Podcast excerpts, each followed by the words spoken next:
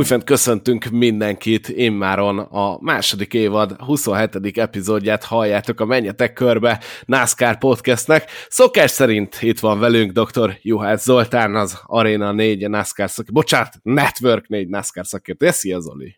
Hello, Boszkó, sziasztok! Majdnem elrontottam, figyeltétek? De végül kijöttem belőle. Nagyon szép mentés volt. És természetesen itt van velünk Rós András, a Trackok szakértője, bár Andris, te meg most már annyi mindenem voltál, hogy ezt nem is lehet így mondani, de az viszont biztos, hogy itt vagy. Szia! Szia Boszkó, és ehhez az Arena 4 sztorihoz hozzáfűznék valamit. Sikerült beillesztenem Parag Zsombor kollégánkat, ugyan, ja nem is Parag Zsombor kollégánkat, hanem Baski Dávid kollégánkat, ugyanis amikor ment ezek, mentek ezek a promók a, a NASCAR Cup Series playoff versenyzői által, amit láttok hétről hétre a közvetítések előtt, hogy üdvözöljük itt a Network 4 csatornán a nézőinket, akkor én úgy mondtam nekik, hogy tök jók ezek a promók, amiben az Arena 4-et mondják a kápos playoff versenyzők, és hát teljesen meghűlt bennük a levegő, hogy meg a vér, hogy ugye nem Arena 4-et mondanak, hanem Network 4-et, úgyhogy erre most már tényleg mindenki különféle, hogy Network 4, Network 4, Network 4. És melyiket mondják? Network 4-et mondanak, én úgy emlékszem. Igen, igen, én mondtam rosszul, de ezért örülök neki, hogy sikerült megijesztenem őket. És aki ettől egyébként nem ilyet volna meg, hiszen az Eurosportál tevékenykedik, az Molnár Dávid, szervusz, moda, szia! Hello, sziasztok! És jó magam pedig Módos János volnék, aki még mindig küzdök egy kicsit a betegségemmel, de most már jövök ki belőle. Gyakorlatilag két podcast között nem nagyon tudtam lábra állni, de reméljük, hogy ez most már a múlté lesz. Nem és... is érdemes két podcast között lábra állni. Tehát ja, értem. Egy héten másfél órában legyél rendben, a többi az meg lábadozás. Szerintem ez így korrekt az élettől, nem? Igen, igen, főleg, hogy ez, ez a szabadságom, mert Moda annyiszor elkürtölt az éve, hogy Szabin vagyok, nem voltam, csak annyit most dolgoztam, hogy, hogy nem tudtam ideülni, de most Szabin vagyok. Már megint? Ne! Két hetente ne. Szabin van, aztán néha megbetegszik, és akkor kikéri magának, hogy ez nem Szabi, ez betegség. Na, hát van itt nekünk egy csomó hírünk, de azt gondolom, hogy előre vehetjük azt, eh, mely szerint Dale Junior podcastjében elhangzott, hogy nem lesz több Charlotte Rovál. Mit szóltok ehhez? Reménykedtek benne, hogy igaz a hír, és valóban így lesz, vagy azért sajnáljátok, hogy egy ilyen remek helyszín kiesik a naptárból, és újra az ovál Charlotte-on lesz a verseny? Lehet, hogy egy kicsit szembe fogok menni az árral, de nekem tetszett mindig is a Rovál.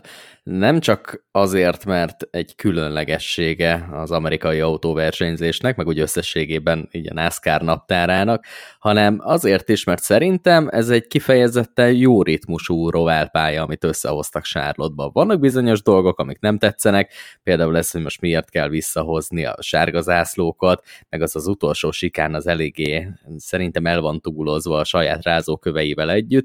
Ettől függetlenül szerintem az nem volt egy rossz ötlet, hogy hogyha már ebbe a road irányba kezd elmenni a NASCAR, akkor roválpályát is hozzanak be a naptárba. Én azt sajnálnám, hogyha, hogyha eltűnne a rovál, nyilván kapnánk vele még egy Charlotte Oval versenyt, tehát ilyen szempontból kompenzálná a dolgokat, ettől függetlenül nekem hiányozna a dolog.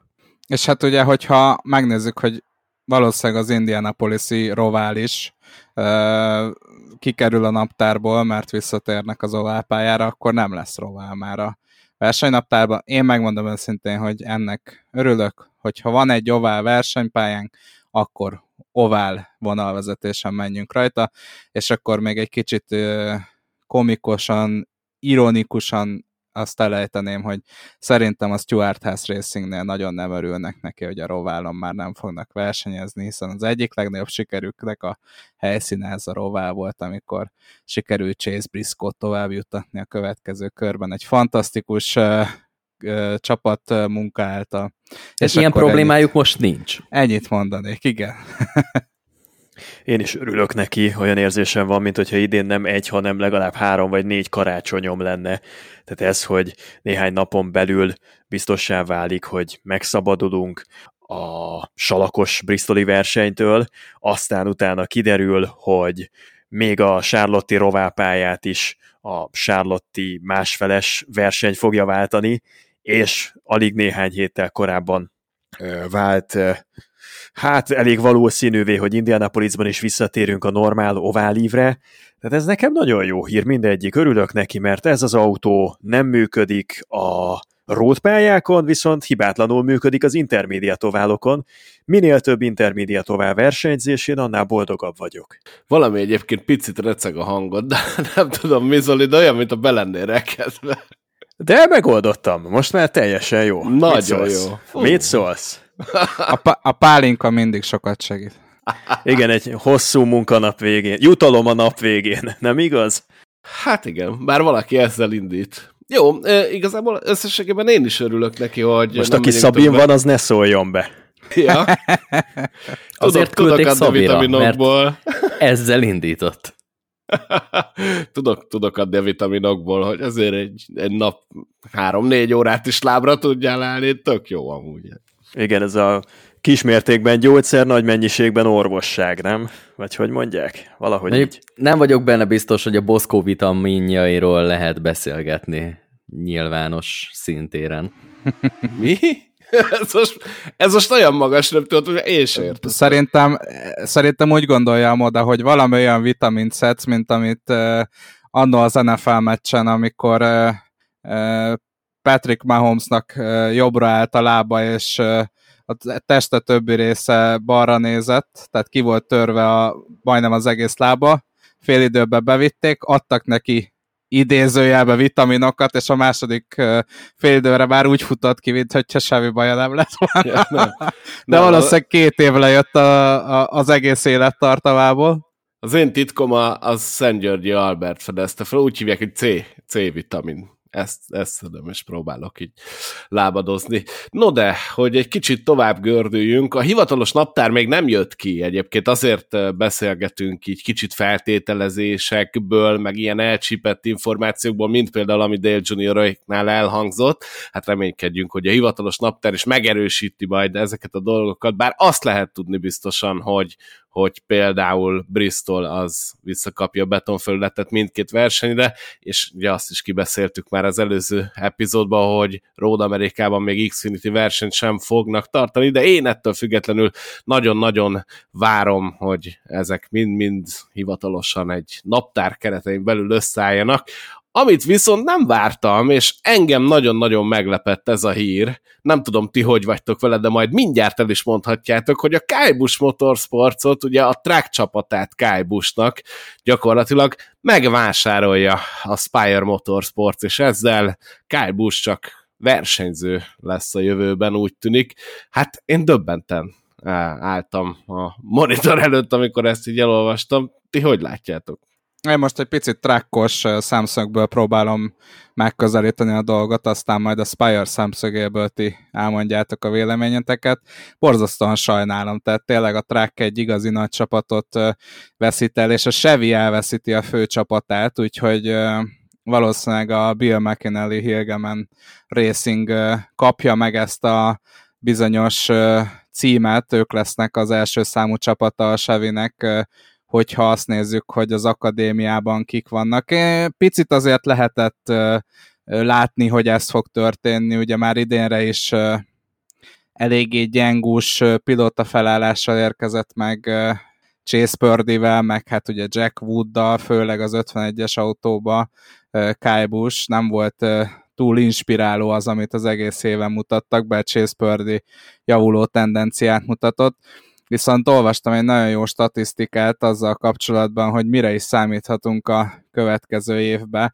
Ugye azzal, hogy a GMS Racing és a Kálibus Motorsports is megszűnik, gyakorlatilag 2016 óta ők, ez a két csapat, a track versenyek 55%-át nyerte meg, és ugye hát a KBM és a GMS és a Chevy zászlója alól esik ki, úgyhogy nagyon kíváncsi leszek, hogy hogy mi fog történni a, a Sevének a, a akadémiájával, meg, meg trákos csapataival, de hát majd egy késő, későbbi hírben fogjuk látni, hogy lehet, hogy nekik nem is kell igazából akadémia, mert, mert elhapolják mások erről a, a versenyzőket, úgyhogy nagyon érdekes dolgok lesznek jövőre. Kíváncsi leszek, hogy a Spire mekkora részt fog vállalni a 2024-es track szezonból, biztos, hogy valamennyi versenyen fognak ott indulni. Én nagyon reménykedem, hogy egy teljes idős autót is akár hoznak majd, de hát ennek kicsi az esélye.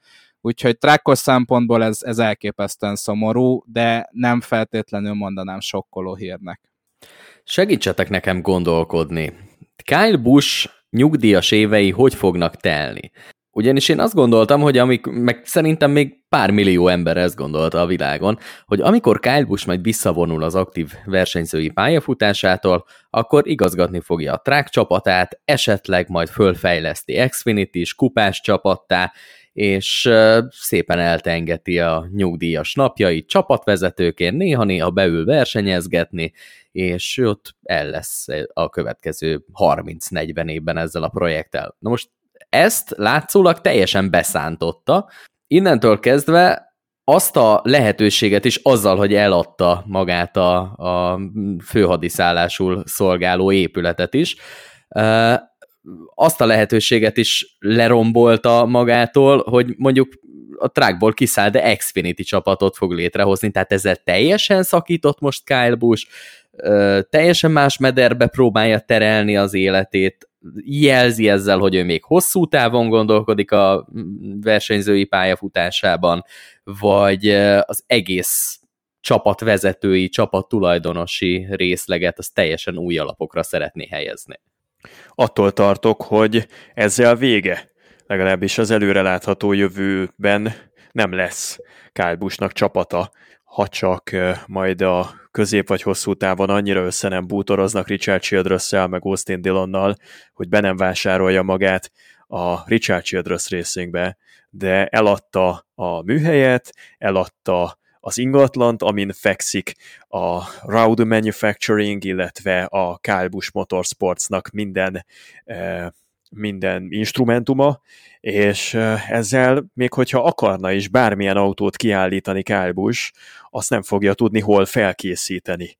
A Spire Motorsports érdekes módon csak egy nagyon-nagyon rövid közleményt tett közzé, amiben megköszönték Kyle Buschnak és Samantának az erőfeszítéseit, és nem igazán sugalták még azt sem, hogy mit akarnak kezdeni a felvásárolt műhelyjel, és mit akarnak kezdeni a track csapatokkal, meg a track autókkal, amiket így megszereztek.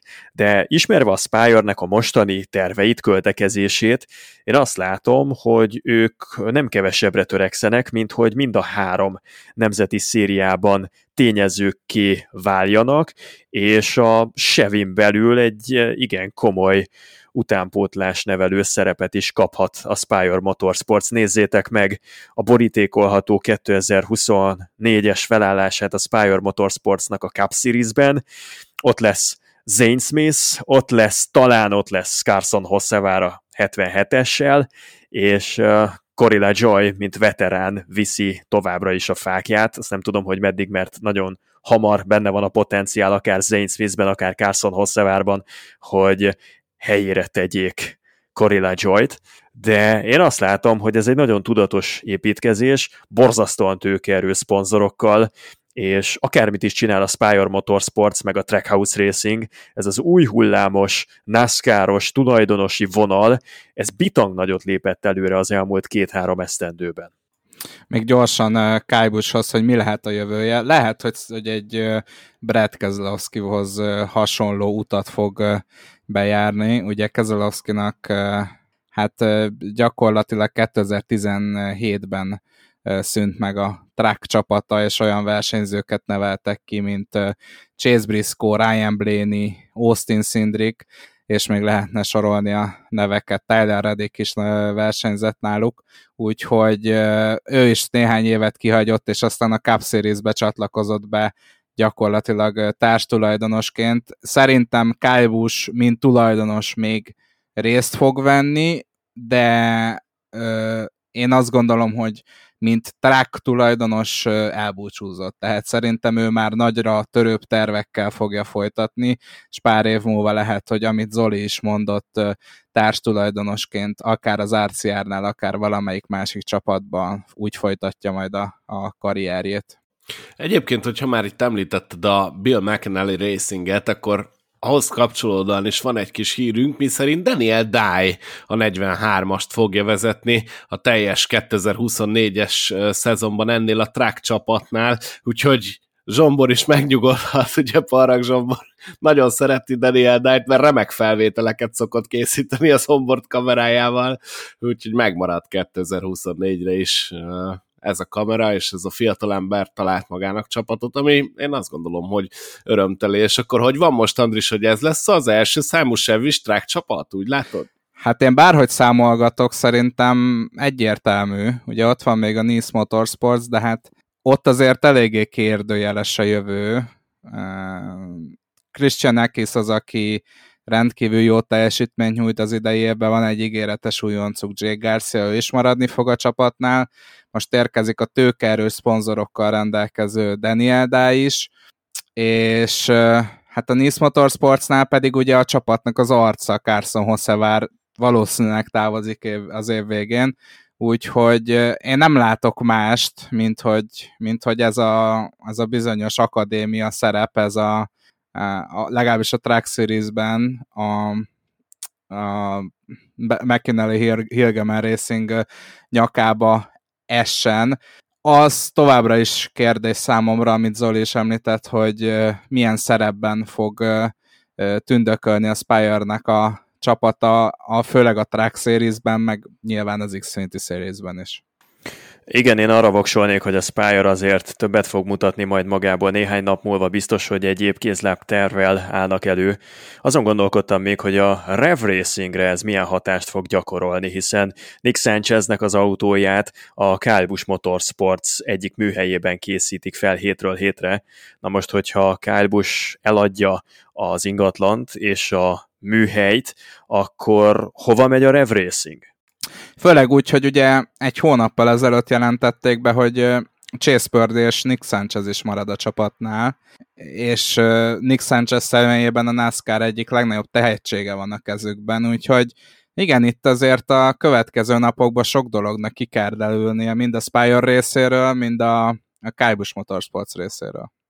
Én megmondom őszintén, hogy ezt a Spire Motorsport nevű alakulatot nem úgy ismerem, mint akik utálják a pénzt. Tehát ott simán lehet, hogy azt mondják, hogy igen, hát akkor itt volt a műhely, ők csinálták, jó, hát most mi ezt megvettük, mint mondjuk ahogy a Trackhouse csinálta annó a Ganassival, csak nyilván ez egy track csapatnak a műhely, és azt fogják mondani szerintem simán, hogy hát persze gyerekek, van az a szerződés, akkor folytassuk a munkát, csak immáron a Spire Motorsports lesz az ászlón, aztán ennyi. Én nem gondolom, hogy teljesen kikosoroznának más csapatokat, különösen a Spire, aki, aki szeret jó kapcsolatokat ápolni, és szerintem remekül csinálják ezt a terjeszkedést, tehát nem agy nélkül mennek előre, hanem, hanem tényleg barátkoznak, egyre több emberrel vannak jóba, egyre több csapattal vannak jóba, és így szépen lassan apránként terjesztik ki a szárnyukat, ami szerintem egy tök jó elképzelés és tök jó dolog. Nagyot tévedek vajon, amikor azt feltételezem, hogy néhány hónappal ezelőtt, vagy talán még néhány héttel ezelőtt maga Kyle Busch sem gondolta, hogy ez lesz a vége. Hiszen nyár közepén jött a hír, a nagy vízió Kyle Busch-tól, hogy majd ő még versenyez egy pár éven keresztül, amíg Braxton, a fia be nem tölti a korhatárt, és akkor lesz egy olyan esztendő, miután ő lehúzott egy komplet szezont a Track Series-ben, és megpróbálja megnyerni a Track bajnoki címet, ami hiányzik a nemzeti szériák közül. Szóval lesz egy olyan esztendő, amikor majd felváltva fognak vezetni egy trackot.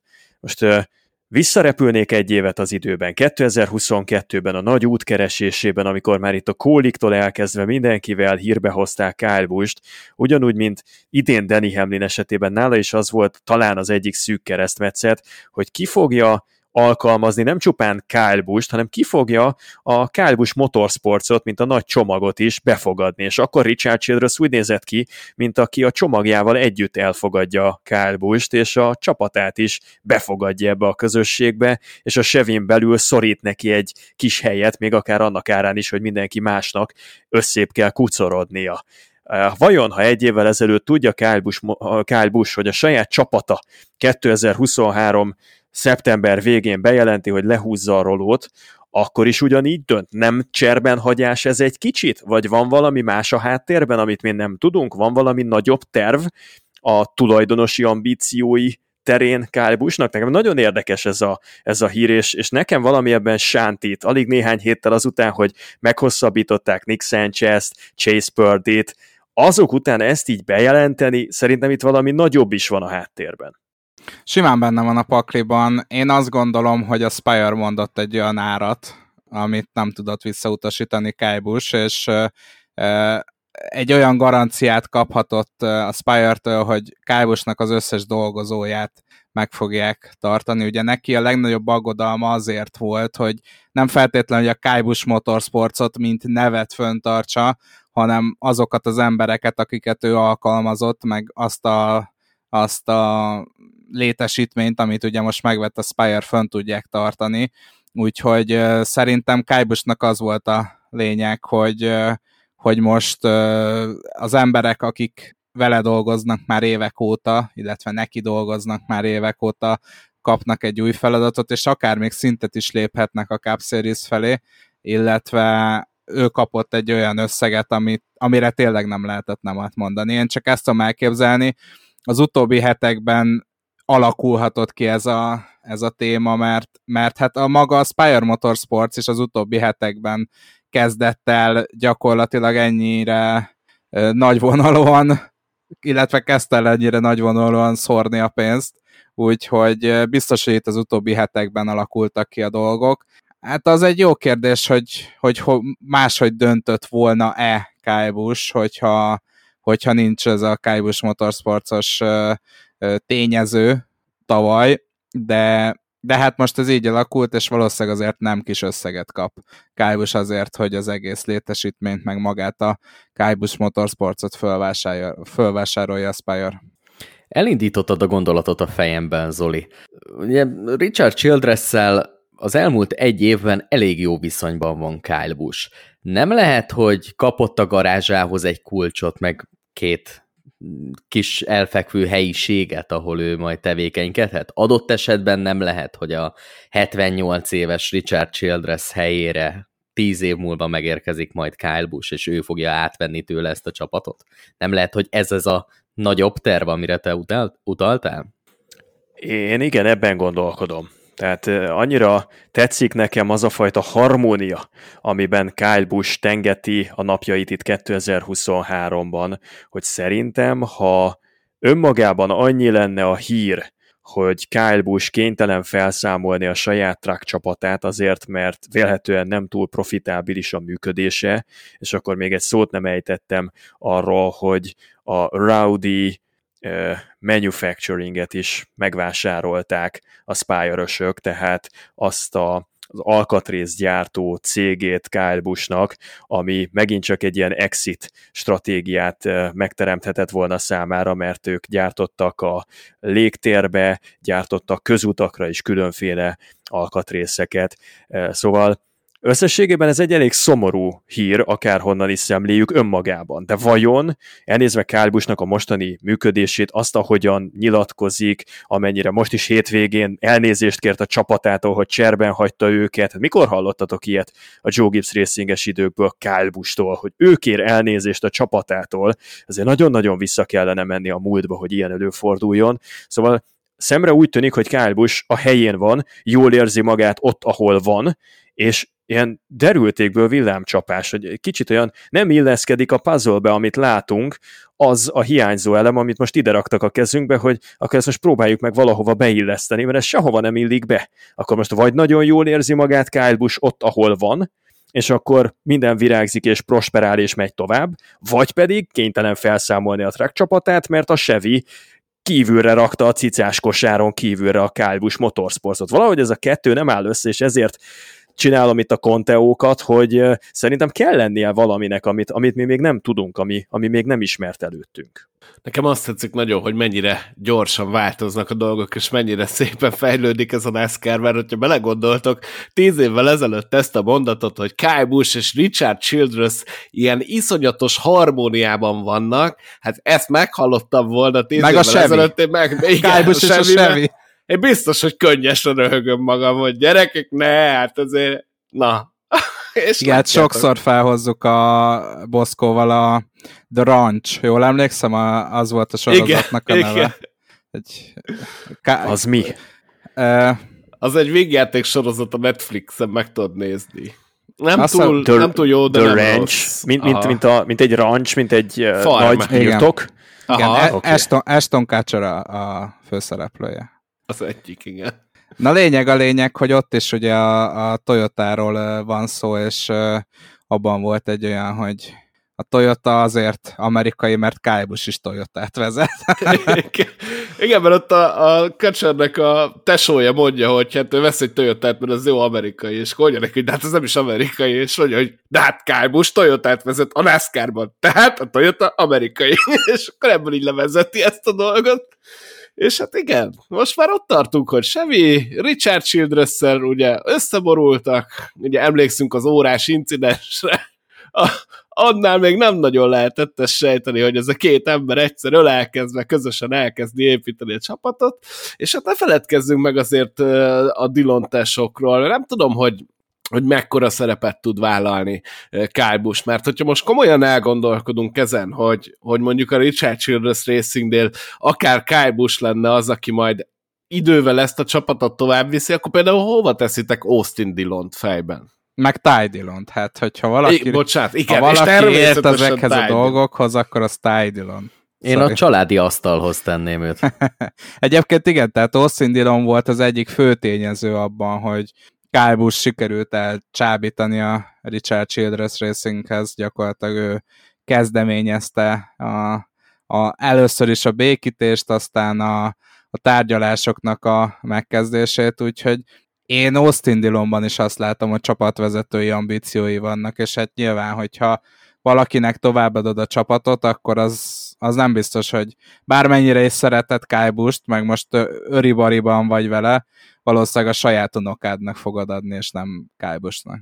Na de nem, én is erre gondolok, és akkor hol van Busch helye? Mert az ember gondolhatta volna azt, hogy jó, de akkor biztos lesz egy Xfinity rész, vagy egy track rész, ami a, a részleg a csapaton belül, ami ugye meg is volt, és akkor most jött a Spire, és akkor ez a része meg radír. Tehát, hogy én, én személy szerint azt gondoltam, hogy a nagy dolgokat majd Austin Dillon fogja vinni, természetesen a testvérével, Ty Dillonnal, aki legalább ugyanolyan jó se, és akkor majd Kyle Busch esetleg a többi részét menedzseli a csapatnak, vagy akár a kupa sorozatban valamilyen egyéb szerepet talál, de szerintem ez mindenképpen uh, Austin Dillonnak lesz továbbadva. Ez az én meglátásom, és ezért nehéz elképzelnem Kyle Busch-t valami iszonyatosan fontos pozícióba. Akkor most felrakok még egy összeesküvés elméletet az asztalra. Mi van akkor, hogyha Richard Childress úgy döntött, hogy ő az Xfinity-ben már nem akar akkor a szerep, szerepet vállalni, és az Xfinity szakák, cakkumpak, ö, Sheldon Creed-estől, Austin Hill-estől átkerül a Kyle Busch Motorsports név alá. Mit szóltok ehhez? Hát ez egy nagyon érdekes dolog lenne szerintem. És ha innen nézed, akkor viszont előrelépés, csak az a nagyon fura, hogy, hogy az egész, ahogy Zoli is mondta, az egész telepet eladta, meg mindent, az alkatrészgyártó, mindent eladott Kábus. Tehát ez, ez csak úgy tudnám elképzelni, hogy odaültetik egy székbe, hogy akkor innentől te vezeted, de minden a Richard Childress berkein belül fog történni. Ezen is nagyon csodálkoznék, hogyha ilyen történetet. Szerintem a Richard Childress Racing az nem a leépítésben, hanem inkább a terjeszkedésben érdekelt. Én legalábbis nem látok semmiféle arra utaló jelet, hogy most, amikor fellendülőben van az Xfinity programjuk, fellendülőben van a kupa programjuk, akkor lejjebb építenék ezt, és kiszerveznék mondjuk az Xfinity-nek a működtetését valamelyik másik partnerhez, vagy éppen Kyle Buschhoz. Tehát én ezt abszolút nem gondolnám. Egyrészt Austin hill se csinálhatják meg, aki szerintem nincs három hete, hogy aláírt egy szerződést hosszú évekre szólóan a Richard Childress Racinghez, és tudjuk, hogy ebből legalább kettő esztendő az Xfinity-ben egy teljes menetrendes szerepvállalás lesz. Tehát itt aláírt szerződések vannak, persze mondhatjátok nekem nyugodtan, hogy ugyanez az aláírt szerződés ott fityeg valahol a Nick Sancheznek, illetve Chase Purdynek is az íróasztalán, mert nekik meg a Kyle Busch motorsports van aláírt szerződésük a 2024-től következő időkre és a Truck Series-re, fogalmam nincsen, hogy ezekkel például mi újság van, bár Nick Sanchez szerintem a Rev racing marad, ha marad a Rev Racing, Szóval ez olyan következményekkel is jár, amiket még most nem is tudunk felbecsülni, és amiatt gondolom, hogy ez egy ilyen hirtelenjében jött döntés volt, mert pár héttel, hónappal ezelőtt ezzel még láthatólag senki nem kalkulált.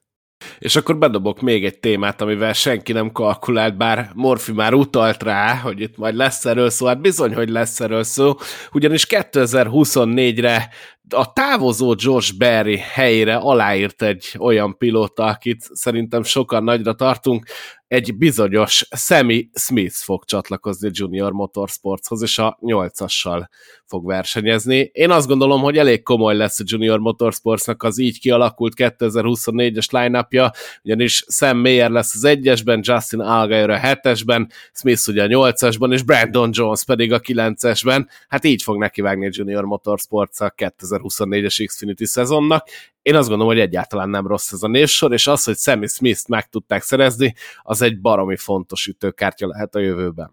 Igen, az egyetlen jobb lehetőség számomra az volt Junior Motorsports 8-as autójával kapcsolatban, hogy esetleg Carson Hossevár odaigazol, de hát amióta megtudtuk, hogy van már egy aláírt szerződés a Cup csapattal, csak még a bejelentésre várnak, azóta én nem láttam jó kiutat, hogy kikerülhetne oda. Nem is számoltam azzal, hogy a, a Chevy az egyik rivális márkától fogja lenyúlni az egyik legnagyobb tehetséget, úgyhogy elképesztően nagy erősítés ez a, a Junior Motorsportsnak, és hát nem először, nem másodszor nyúl le a Chevrolet óriási tehetséget a Toyotától.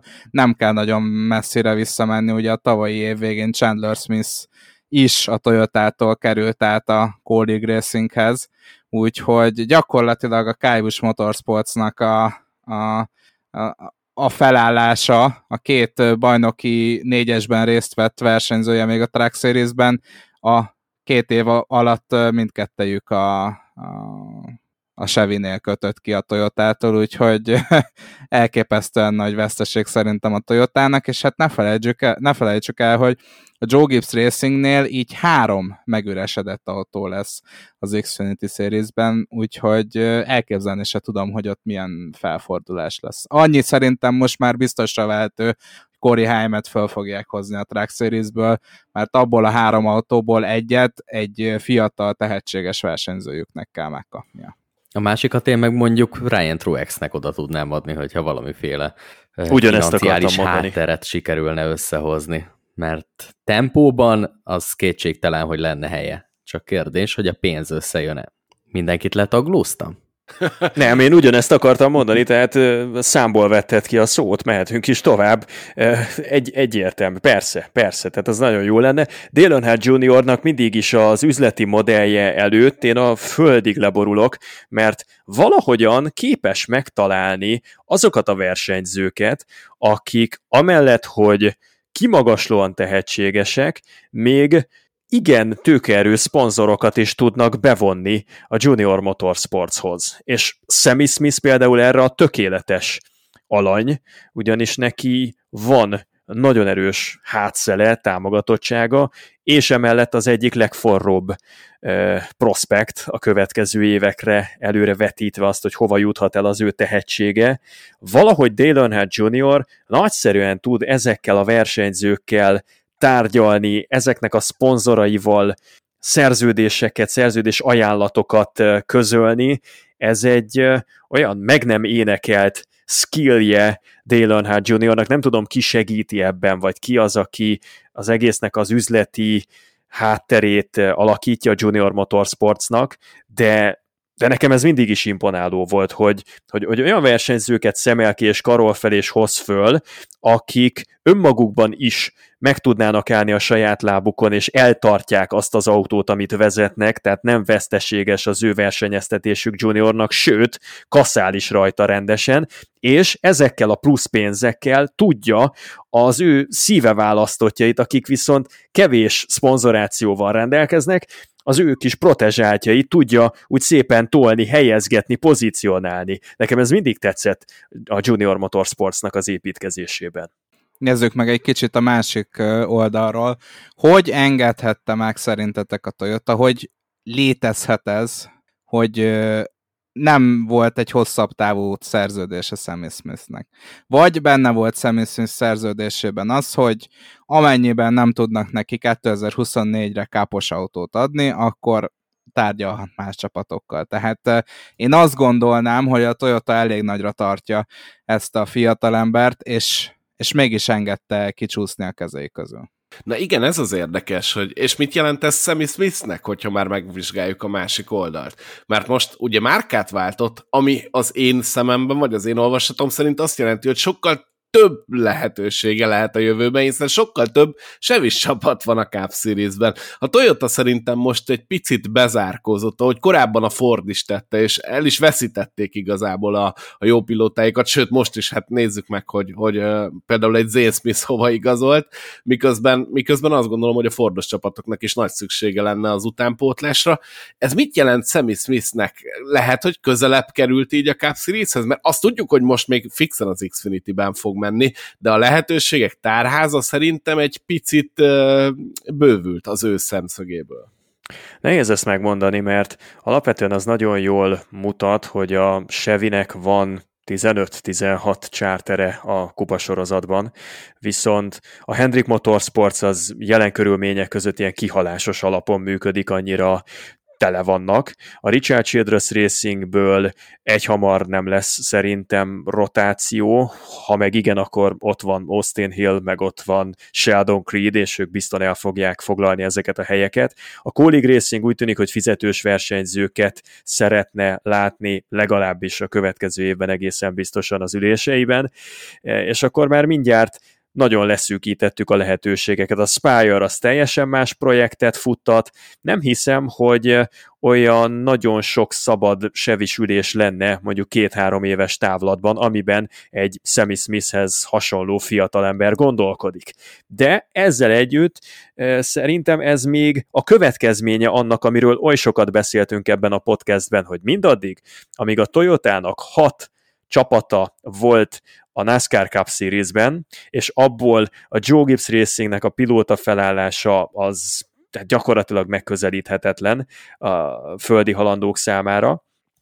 Addig nem tudott hosszú távú szerződéseket kötni szerintem az igazán tehetséges TRD-s versenyzőkkel. Rövid távú szerződéseket kötöttek, mert egy Sammy Smith nem engedhette meg magának, hogy mondjuk 18 évesen aláírjon egy 5 évre szóló szerződést úgy, hogy az minden további nélkül benne van, hogy Martin Truex is, Danny Hamlin is még három-négy évig versenyez, és hogyha nem vásárolták volna meg a Legacy MC-t, akkor ez azzal járt volna, hogy Sammy Smith aláír egy olyan szerződést, hogy öt évig egészen biztosan nem lesz a Cup Series-ben ülése. És ez egy pályafutást is meggyilkolhat, ebből, ebből jönnek létre, a, nem most nem akarok senkit sem becsmérelni vagy bántani, csak ebből jönnek létre az ilyen Elliot Sadler meg Justin Allgaier szintű pályafutások, amikor mindig utána tesszük a továbbgondolás három pontját, hogy na de mi lett volna, ha? Mi lett volna, ha ideje korán, jó programmal megérkezik a Cup Series-be, és ott élvezi valakinek a bizalmát. Szóval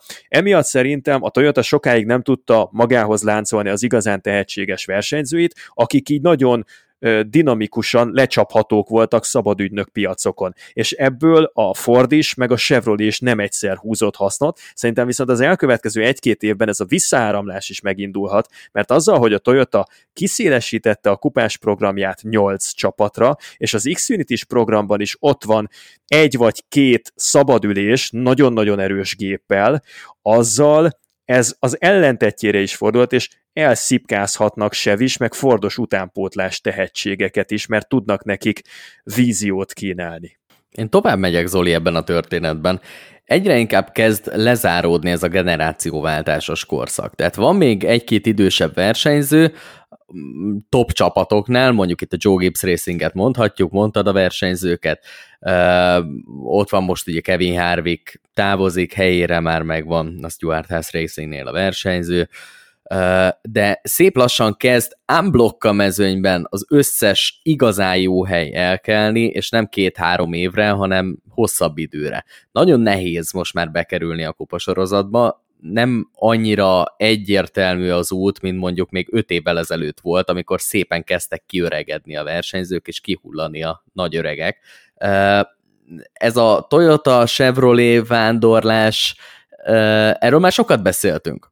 Ez szerintem egy olyan folyamat, vagy az egyetlen oka ennek a folyamatnak az, vagy legalábbis a nagyon mm, nagy mértékben ennek köszönhető, hogy a legjobb helyek és a legtöbb hely az a Chevrolet-nál nyílt meg.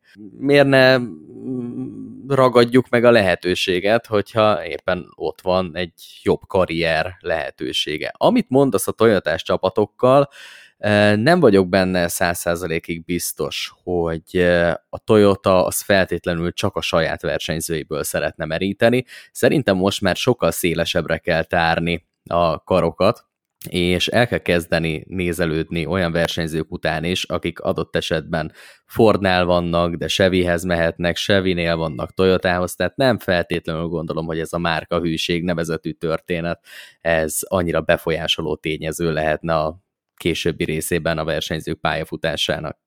Na jó, csak amikor van nálad egy olyan versenyző, mint Sammy Smith, azt, azt nem akarod elveszíteni, szóval olyan szempontból nem értem ezt a dolgot, hogy ha már tényleg marad az Xfinity-ben, akkor miért nem tudod valami olyat ajánlani a Toyota, úgyhogy bombaerős ö, üresülések vannak a Joe Gibbs Racingnél 2024-re, ami miatt Sammy Smith azt mondta volna, hogy jó, akkor maradok még egy évet az Xfinity-be, ugyanúgy, mint amit teljesíteni fog a Junior Motorsports-nál, aztán utána meglátjuk, és szerintem ez az utána meglátjuk hiányzott.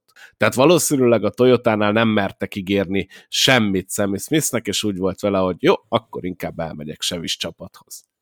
Nekem van még egy elméletem, azt hiszem, hogy az is meghatározó lehet, hogy egy szponzor mennyit hajlandó fizetni egy bizonyos szerződésért, egy bizonyos ülésért, egy bizonyos autóért. Gondoljatok bele, cégtulajdonosok vagytok Amerikában, van egy pár marketinges beosztottatok, akik segítik a döntéshozatalatokat.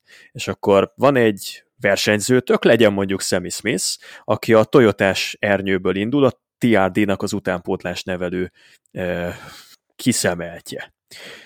És akkor dönteni kell, hogy hogyan osztjátok be a jövő évi költségvetést. Mennyi pénzt adtok Sammy Smithnek? Megkérdezed, hogy ki is most a partnere Sammy Smithnek? Hát a Joe Gibbs Racing, meg a Toyota úgy általánosságban. Aha, és ki a legnépszerűbb gyártó a szurkolók körében? A Chevrolet. Aha, ki a legnépszerűbb személyiség az elmúlt 25 év NASCAR-jának? Dale Earnhardt Jr. Oké, okay. és te kivel tárgyalsz, kedves kis szemi? Hadd kérdezzem már meg. Hát tárgyalok a gipszapóval, Oh, ő az, akinek mindig utálták a versenyzői, Danny Hamlint múltkor százezer ember fütyülte, Kyle Busch világéletében utálták, Martin Truex az egyetlen talán, aki hosszú távon is szerethető volt, jaj, ne felejtsem, hogy az unokája az pedig közutálattárgyának örvende általános jelleggel. Szóval, hogy hova is szeretnél igazolni, szemi barátom? Hát még mindig gondolkodom, hogy esetleg a Joe Gibbs Racinghez, de nem tudom, hát milyen víziótok lenne, hogyha a Chevy programjához átigazolni. Hát lehet, kedves szemi testvérem, hogy akkor jobban ki tudnánk nyitni a bukszát, mert nagyon jól mutatna, hogyha egy Junior Motorsportos autón lenne a szponzorációnk, abból azért mégiscsak több tévés jelenlét van, podcast jelenlét van, különféle erekéken leszünk rajta, meg mondjuk a kis autókat is jobban vásárolják, ahol a mi cégünknek a logója szerepel. És arra többet tudunk adni. Oké, rendben van, akkor így tárgyaljál szemű öcsém. Tehát szerintem valami hasonló is lehet, hogy a Junior Motorsportsnak a varázsa az a szponzorok számára is egy ösztönző tényező. Igen, ebben abszolút lehet valami, és ráadásul nem akármelyik Junior Motorsportos autót kapta meg, hanem a nyolcast. Azért emlékezhetünk, hogy abban milyen pilóták ültek. Most, hogyha a közelmúltban gondolom, akkor ott volt például egy Noah Gregson. Igen, és hát a George Berry, akit ugye elhapolt a Ford. Tehát nekem az is egy érdekes sztori, de ezt már viszont kitárgyaltuk. Amit nem, az az, hogy Boris Szed újra autóba ül, és ezzel meg lesz a 150. nemzeti startja, ugye a NASCAR valamelyik nemzeti szériájában, méghozzá az Xfinity-ben lesz ez meg, Charlotte Roválon fog elindulni, de nem akármilyen autóval, hanem a Hendrick Motorsports Xfinity gépében fog rajthoz és ugyanitt kiderült, hogy Raja Karut is megteszi ugyanezt, de ő majd november 4-én a Phoenix részfélyen, úgyhogy Hendrik bejelentette további két versenyre az Xfinity-s autóját. Mit láttok elmögött a dolog mögött? Mindkettőnek nagyon örülök, bár hát sajnálom egy picit, hogy Boris Szed így 60 körül kapja meg élete nagy lehetőségét, és el is mondta, hogy ha jól fog szerepelni, akkor valószínűleg ez lesz az utolsó NASCAR versenye. Őt körülbelül a fiatal hallgatóknak és nézőknek úgy kell elképzelni, mint hogyha Shane Fangisbergenről beszélnénk, csak ő nem kapta meg épített pályás menőként azt a lehetőséget soha, hogy egy igazán kompetitív autóba beüljön. Ő nagyon sokszoros sportautó bajnok és futamgyőztes, igazán tehetséges versenyző, úgyhogy picit sajnálom, hogy ilyen későn kapja meg ezt a lehetőséget, de hát reméljük, hogy azért egy egészen jó eredményt ki tud majd hozni belőle. Hát Rajakarút is szerintem élete lehetőségét kapja meg. Nem tudjuk, hogy neki mi lesz a jövője, de itt egy jó eredménnyel azért a leendő munkaadóinak sok mindent le tudna tenni az asztalra. Szerintem nincs olyan ember, aki NASCAR néz, amerikai autóversenyzést figyelemmel követ, és Boris Szedet ne kedvelni. Egy igazán szerethető figura, amikor elindult NASCAR versenyeken, nyilván általában neki rótpályás tapasztalata van, akkor általában nem vallott szégyent. Nyilván úgy eléggé nehéz egy sorozatban pályafutást csinálni, hogy nem indulsz minden versenyen, csak kiemelt futamokon, csak ród versenyeken. Ettől függetlenül Boris Szednek sikerült nevet szerezni magának a NASCAR világában, és nyilván, ahogy mondott, sportautó versenyzőként emlékezhetünk rá leginkább, de ettől függetlenül mind a kupasorozatos szereplésein, mind az Xfinity szereplésein talán volt is egy futamgyőzelme valamikor, még 11 akárhány évvel ezelőtt eh, egy beugrás alkalmával, azért eh, mindenkinek az arcára szerintem kiül a mosoly, amikor egy Boris Szedet lát szerepelni. Az, hogy Hendrik motorsportautóval megy, vagy éppen milyen autóval megy, kapott ő már szerepet a Joe Gibbs Racingnél, és mm, igazából szerintem ilyen szempontból tök mindegy. Ő megy, nem hiszem, hogy rossz lesz az autója, nem hiszem, hogy rossz lesz Boris Szed, de én azért kétlem, hogy az életének a következő 20-30 évében akármilyen szereplést látunk tőle, ő majd nem fog autóba ülni. Azt megint csak nem tudjuk, hogy mi van a színfalak mögött, mert azt például megint csak el tudom képzelni, hogy elnézve Shane Van Giesbergennek a sikerét, azt, ahogyan ezt a hetedik generációs autót a hillentó technikával győzelemre vitte Chicagóban, azt a mezőnynek valahogyan el kell sajátítani. Legalábbis aki szeretne Shane Van Giesbergen szinten versenyezni a rótpályákon, amiből még mindig lesz négy vagy öt éves szinten, tehát bajnoki címek is múlhatnak ilyen vagy olyan formában a rótpályás szereplésen, szóval el kell tudni sajátítani ezt a hillentó technikát. Ennek az egyik legjobb észak-amerikai képviselője Boris Szed. Kívánni nem lehet nála jobb oktatót. Talán egy maroknyi figura van az amerikai Egyesült Államokban, aki annyira hitelesen tudná erre tanítani a többi versenyzőt, mint ő. És ha a Sevinek az akadémiáján, mondjuk a Josh Wise féle akadémián belül, vagy a Hendrik Motorsportsnál táptalaj van, akkor azt is el tudom képzelni, hogy Boris Szert semmi más nem kért, nagyon szívesen tanítgatja ő mondjuk William byron vagy Nick Sanchez-t, vagy Sam Mert, aki szintén nagyon sikeressé vált az utóbbi hetekben, nem tudom, figyeltétek-e rótpályákon. Szóval nagyon szívesen tanítgatja őket, csak szeretne még egy lehetőséget egy nagyon erős Hendrik Motorsportos autóval valamelyik nemzeti szériában. Lehet, hogy megint túlélénk a fantáziám, de én örülnék neki, hogyha lenne egy ilyen oktató-nevelő kócsoló Boris Szed is a háttérben, és megint mi csak a felszínt látjuk, és azt, hogy Szed elindul egy versenyen, ami látszólag a semmiből jött össze, mint deal, de ebbe, ebbe én megint egy kicsit többet látok. És akkor ott van még a 21 éves fiatal tehetség, Rajak Kárút, aki ugye 15 Xfinity versenyen már rajthoz állt az elmúlt két évben, ugye az Alpha Prime Racing-en láthattuk őt, most viszont ugye megkapta a lehetőséget a Hendriktől, a 17-es autóval fog majd rajthoz állni, hogyha információim helyesek, és hát eddig a legjobb helyezés egy 12. hely Martinsville-ből a tavalyi évből az Xfinity karrierjét tekintve ugye teljes éves Track Series versenyző. Tőle mit vártok Phoenixben? Villanthat egy nagyot ezzel a Hendrikkes autóval, vagy még azért Rajakar útnak kell tanulni ehhez? Szerintem kell is villantania, mert főleg, hogyha jövőre az Xfinity-ben szeretne teljes szezont futni, nem tudjuk, hogy mi lesz még Rajakar útnak a jövője, akkor ez egy jó, jó bemutatkozás lehet egy igazán kompetitív autóban. És akkor el is érkeztünk tulajdonképpen a texasi versenyig, ugye rendeztek egy Xfinity és egy kupa sorozat futamot is, mindkettő természetesen már rájátszás verseny volt. Az Xfinity-ben John Hunter némecsek tudott diadalmaskodni, Parker Kligerman és Sammy Smith-t megelőzve Chandler Smith lett a negyedik, Justin Allgaier az ötödik, Colcaster hat, aztán Austin Hill, Sheldon Creed, Brandon Jones és Brett Moffitt. Egyébként szerintem nem volt egy kifejezetten jó verseny ez a Texasi, eléggé szaggatott volt, ahogy nekem egy picit szaggatott volt a kupa futam is, de ott viszont történelmi jelentőségű győzelem született, hiszen William Byron megszerezte Hendrick Motorsports 300.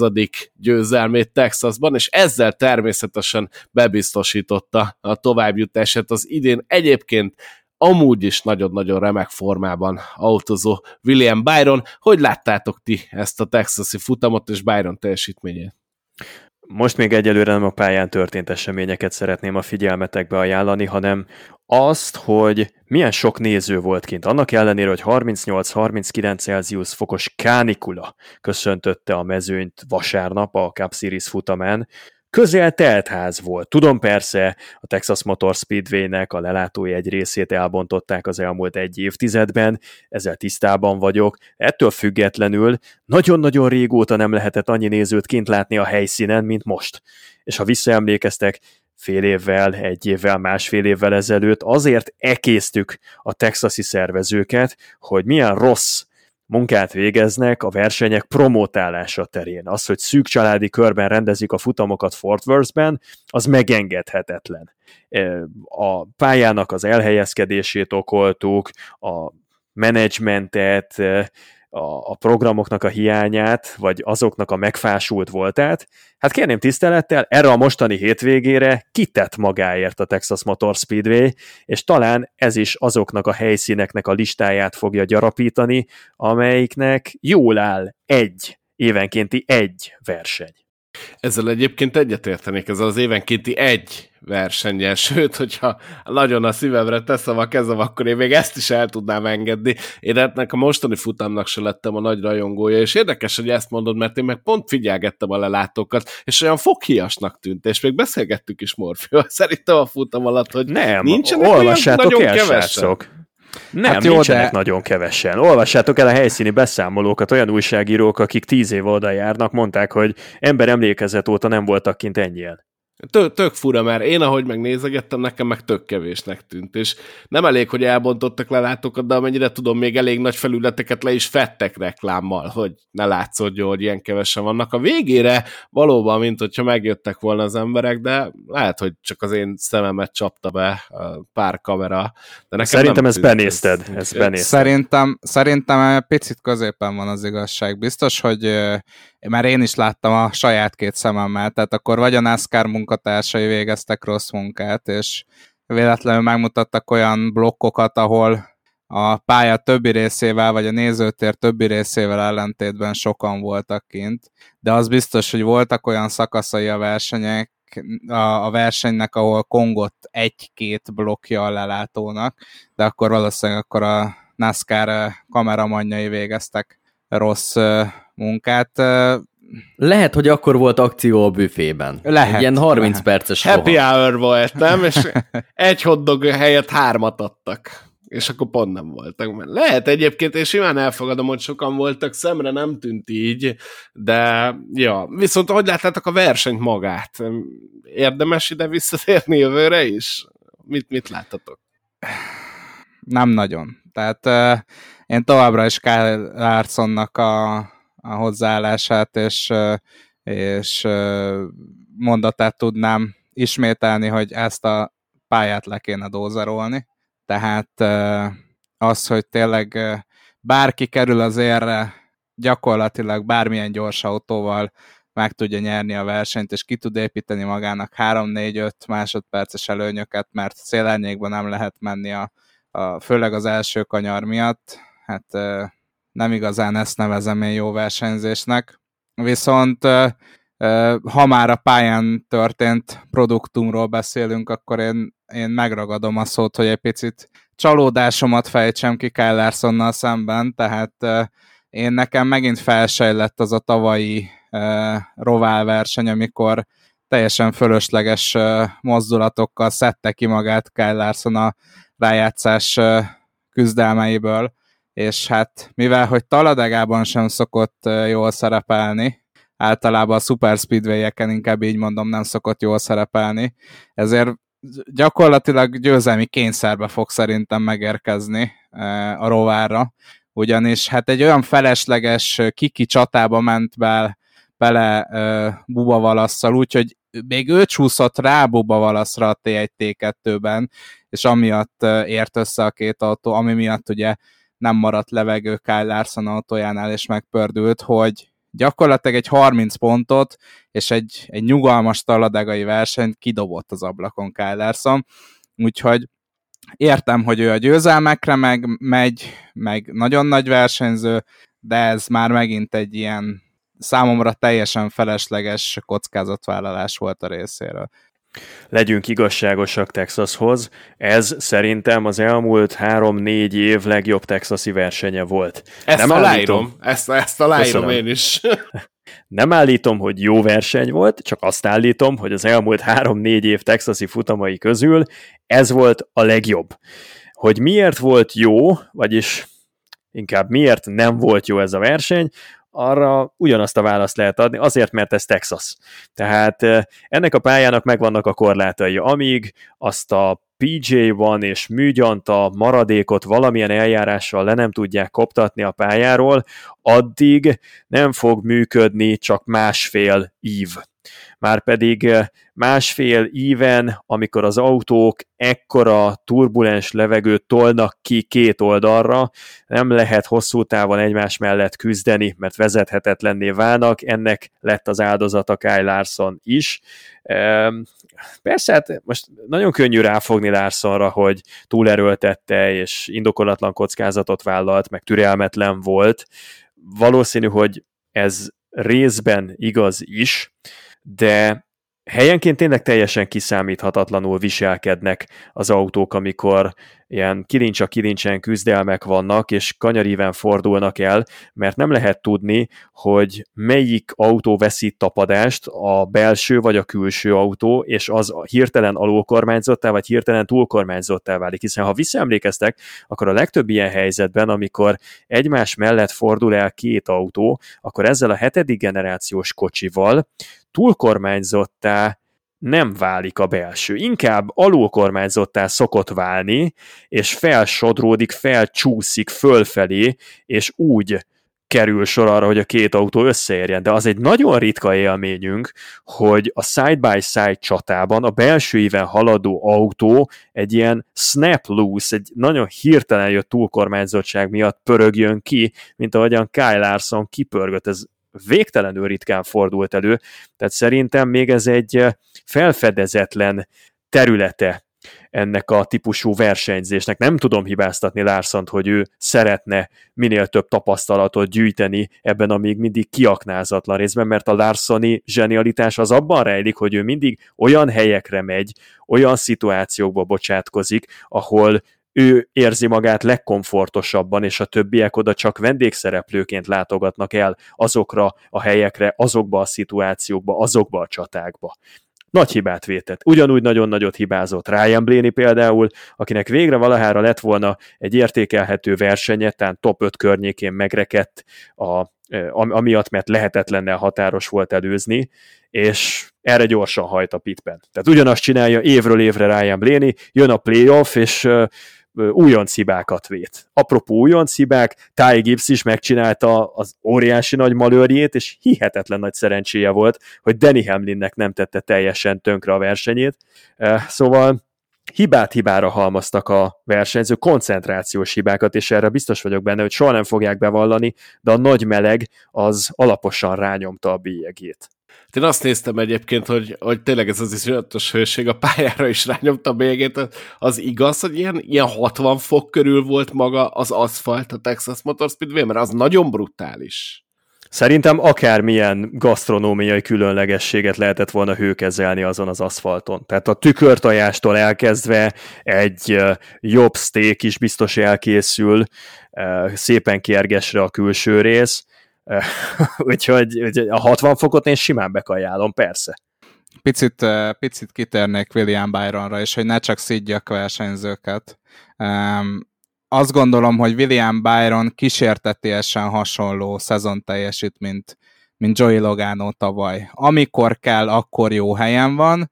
Valószínűleg ők is már, legalábbis Byronék versenyekre előre készülnek, és ők már lehet, hogy elkezdtek készülni a Phoenixi szezonzáróra, úgyhogy zseniális az, amit William Byron idén csinál, és lehet azt mondani, hogy, hogy mondjuk a verseny, a futamgyőzelmeinek a fele az ölébe hullott, de ő volt az az első versenyző minden esetben, aki le tudott csapni ezekre a helyzetekre, úgyhogy le a kalappal William Byron előtt. Ez tényleg ilyen, ilyen Joey Logános bajnoki forma eddig. Én azt találtam mondani a közvetítés elején, hogy a szezon harmadik legfontosabb versenye lesz ez a mostani, a bajnoki cím szempontjából. A Phoenixi négyes döntőt és a következő fordulónak, a nyolcas körnek az első versenyét Las Vegas leszámítva szerintem ez a legfontosabb, ugyanis annak köszönhetően, hogy William Byroni tudott győzni, ezzel megkíméli saját magát, meg az idegrendszerét, meg a csapatának a kapacitásait, erőforrás allokációját a taladégai pokoltól, meg a Charlotte rovának a rulettkerekétől. És ez egy döbbenetesen nagy előny. Most pedig izgulhatnak a Martin Truexek, izgulhatnak a Kyle Larsonok, mert Taladégában és a Charlotte Roválon én mind a kettőt jelentős kompetitív hátrányban látom, mind a kettő görcsöl a Super Speedway versenyektől, holott nem lennének rossz Super Speedway versenyzők és nagyszerű partnereik szoktak akadni, de nem jön ki a lépés nekik. A Charlotte Roválon meg igazság szerint mind a ketten követtek már el hibát, ami, ami futamgyőzelmükbe vagy továbbjutásukba került, szóval ott sem vagyok túl komfortos, hogyha Larson és Truex továbbjutása egy jó sárlati szereplésen múlna. Én megmondom őszintén, ezen, ezen a futamon meg kell dicsérnem Baba Valaszt, mert iszonyatosan szépen és jól versenyzett, és rengeteg csatát meg kellett vívnia, és nekem nagyon tetszett Babának a hozzáállása, hogy nem elsúsmusolta ezeket, hanem tényleg beleállt, és, és az, hogy egy Kyle Larsonnal szemben győztesen tud kijönni Baba Valasz, az szerintem egy óriási dolog, és ott semmi rosszat nem csinált, hanem, hanem az egy iszonyatosan nagy küzdelem volt, hogyha valamit ki kellene emelnem erről a versenyről, az Baba Valasz teljesítménye. Más kérdés, hogy sajnos pont az utolsó csatáját azt, azt elveszítette, és többször is hibázott. Ugye itt William Byron, ahogy Morfi mondta, egyből lecsapott a lehetőségre, de én azt gondolom, hogy most a 23-asban ülő versenyzőt meg kell dicsérnünk, remekül versenyzett Baba ezen a hétvégén.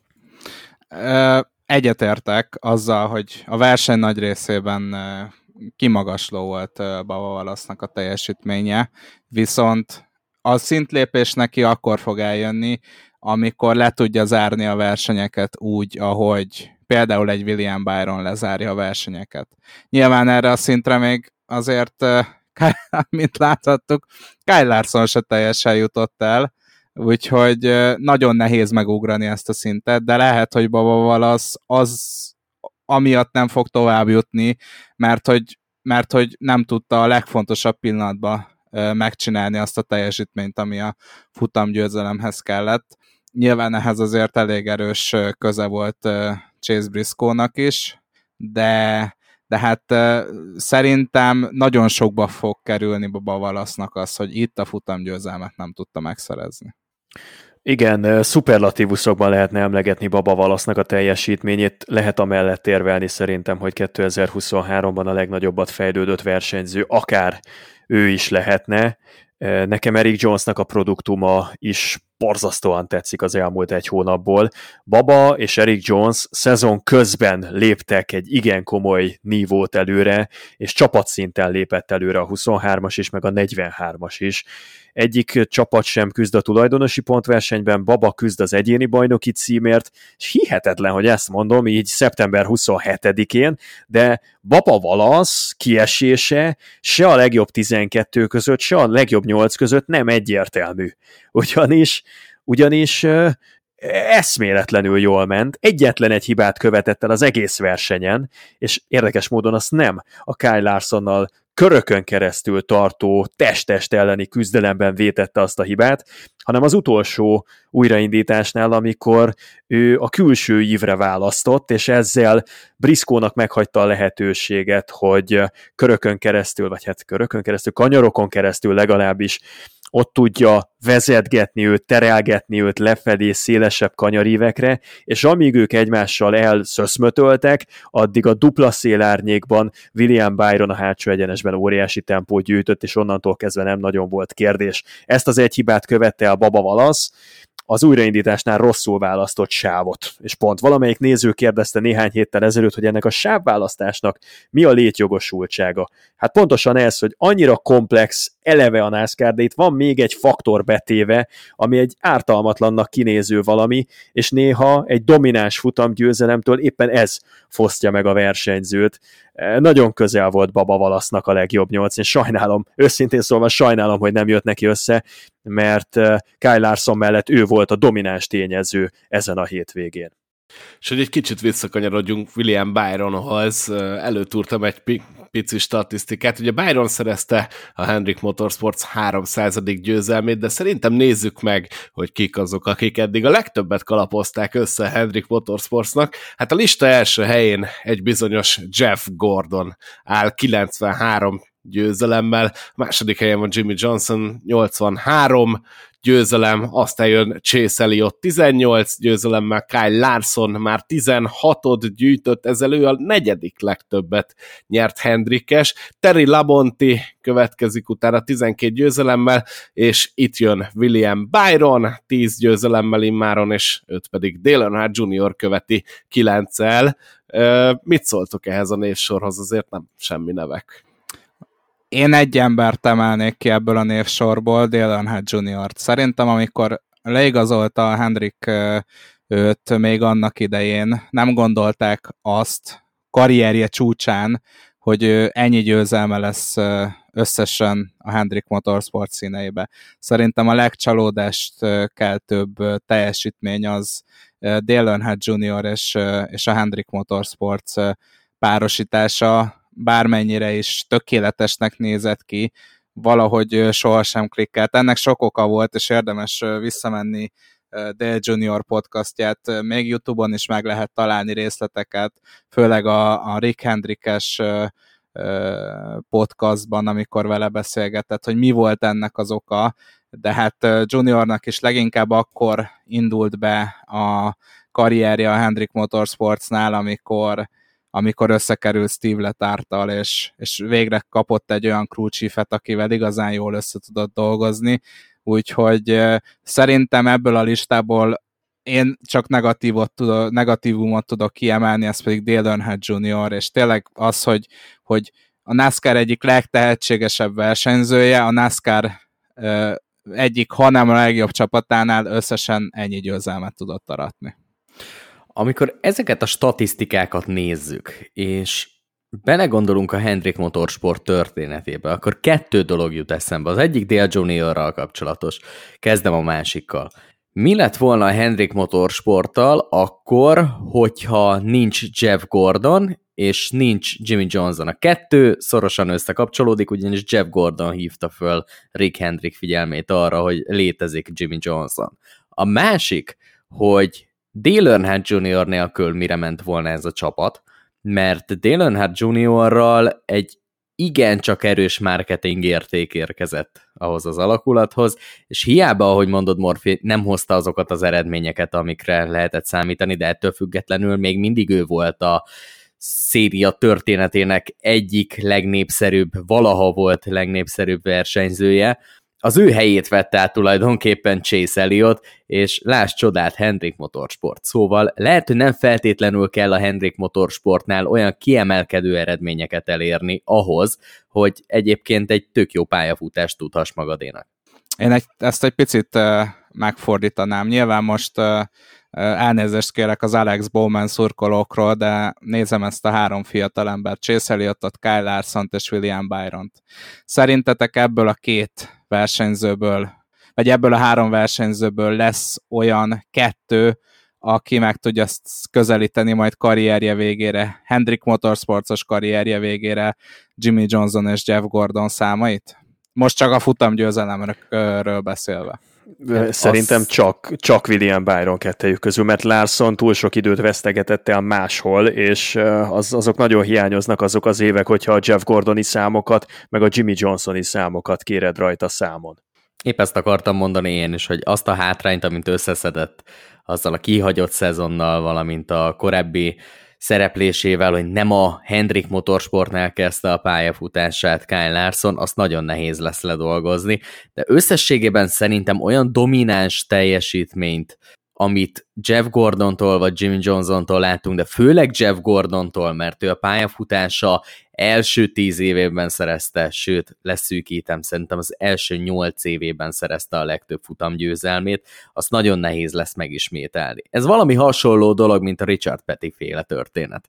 Nyilván Petty idejében is azért jöhetett össze a 200 győzelem, mert egy évben futottak 60 versenyt, Jeff Gordon pedig egy olyan korszakban nyert egy évben 13-at, amikor rendeztek összesen 33 versenyt egy szezon során. Nagyon nehéz lesz ezeket a dolgokat megismételni, és ilyen magasságokba jutni. William Byronnak lehet esélye, de szerintem egy ilyen kompetitív mezőnyben, egy, egy sokkal szorosabb mezőnyben, mint ez a 2000-es évek elején, közepén, 90-es évek végén volt, nagyon-nagyon nehéz lesz elérni egy ilyet egyrészt egyetértek veled moda teljes mértékben, másrészt pedig nem beszéltetek túlzottan Chase Elliottról, akit én pedig nem tartok olyan jó versenyzőnek, mint vagy Jeff Gordont, vagy Jimmy Johnson-t, úgyhogy szerintem Chase Elliott hiába tölti itt azt az időt, ami például Kyle Larsonnak kiesett, mindösszesen kettővel szerzett több győzelmet eddig, mint Larson, és azt gondolom, hogy a jövőben ez inkább Larson javára fog billenni ez a mérleg. Egyébként a teljesség kedvéért, ugye Dale Earnhardt Jr. 9 győzelmet szerzett a csapattal, említsük meg Tim Richmondot és Darrell Waltripet, akik szintén 9-9 győzelmet szereztek Hendrikesként. Szóval én Chase Elliotot egész egyszerűen nem tartom annyira jó versenyzőnek, hogy hiába tölti itt, majd szerintem akár a teljes karrierjét is fölérjen Jimmy Johnsonra vagy Jeff Gordonra. Én is William Byron-t látom az egyetlen olyan versenyzőnek, aki, akinek ehhez tehetsége is van, és szerintem ideje is lesz a Hendriknél. Én Chase Elliottban egy olyan képességet látok, ami szerintem a modern NASCAR-ban nagyon kevés versenyzőnek van meg, és ez pedig a konzisztencia. Szerintem Chase Elliott, és én ezt továbbra is tartom, tudom, hogy ezt már elmondtam egy párszor a podcastban, hogy szerintem Kyle Larsonnak sokkal több győzelme lesz, mint Chase Elliottnak, viszont Chase Elliottnak több bajnoki címet jósolok. Na most ugye William byron akkor én még nem vettem bele a képbe, de William Byron lehet a hibrid Kyle Larson és Chase Elliott között, ugyanis ő neki a gyorsasága is megvan, és szenzációsan konzisztens is tud lenni. Főleg ezt az idei évben láthattuk, de hát ugye Byronnál is még ott van, hogy ezt fönn kell tartania éveken keresztül, úgyhogy hát nagyon kíváncsi leszek. Én továbbra is tartom azt, hogy, hogy jó, hát a tavalyi döntőt azt most egy picit vonjuk le innen, amikor Csészeli, hogy gyakorlatilag beleforgatta magát a falba, de hát tavaly Kállársson is simán ott lehetett volna a bajnoki döntőbe, hogyha a Roválon nem követi el azt az óriási hibát, úgyhogy én, én, én továbbra is tartom azt, hogy Kállársonnak lesz szerintem ebből a hármasból a legtöbb futamgyőzelme, de bajnokok, bajnoki címek számában szerintem Chase Elliott, és lehet, hogy még William Byron is el fogja verni őt. Csak ahhoz szerettem volna kapcsolni egy statisztikát, hogy hol tart William Byron, vagy mit adtak nekünk a rómaiak. William Byron azzal, hogy megnyerte a texasi futamot vasárnap, 25 évesen, 9 hónaposan és 26 naposan jutott el karrierje tizedik NASCAR Cup Series futamgyőzelméig. Ezzel ő a történelem hatodik legfiatalabb versenyzője, mondanám az első ötöt ezen a listán. Kyle Busch, Jeff Gordon, Chase Elliott, Richard Petty és Joey Logano mindegyik Hall of Famer karrier, sőt, korszakos alakok a NASCAR kupasorozatának történetében, akár melyik oldalról is szemléljük a dolgot. Semmi indokát nem látom annak, hogy William Byronnak bármin is fennakadhasson a pályafutása. Amilyen csapatfőnöke van Rudy Fugle, amilyen egységet alkotnak, ez egy bitangerős párosítás lehet, és a Hendrik Motorsports pedig, és nem akarom megbántani a Penskit, de nem egy Penske. Tehát Logánónak nem tudott folytatódni ebben az ütemben a karrierje, igaz, nagyon szép az a 30 valahány győzelem, ahol tart, és hogyha ebben az ütemben halad, akkor egy átlagos, hosszal számolva a pályafutását, ő is ott a Kyle Busch szintjén ilyen 60-62 győzelem környékén köthet ki, de ha becélozzuk a 80-as, 90-es számot, akkor a jelenlegi mezőnyből szerintem csak William Byron és Chase Elliott pályázik erre eséllyel. Az meg már ízdés dolga, hogy ki melyiket mondja. Való igaz, hogy Elliot ezzel az új hetedik generációs autóval nem vette fel olyan szinten a lépést, mint William Byron, és ez az idei szezon pedig ezer okból Chase Elliot karrierjének a leggyengébb éve. Viszont a legerősebb festése lesz. Én azt gondolom legalábbis a Stuart House Racing 14-es és 41-es autójának.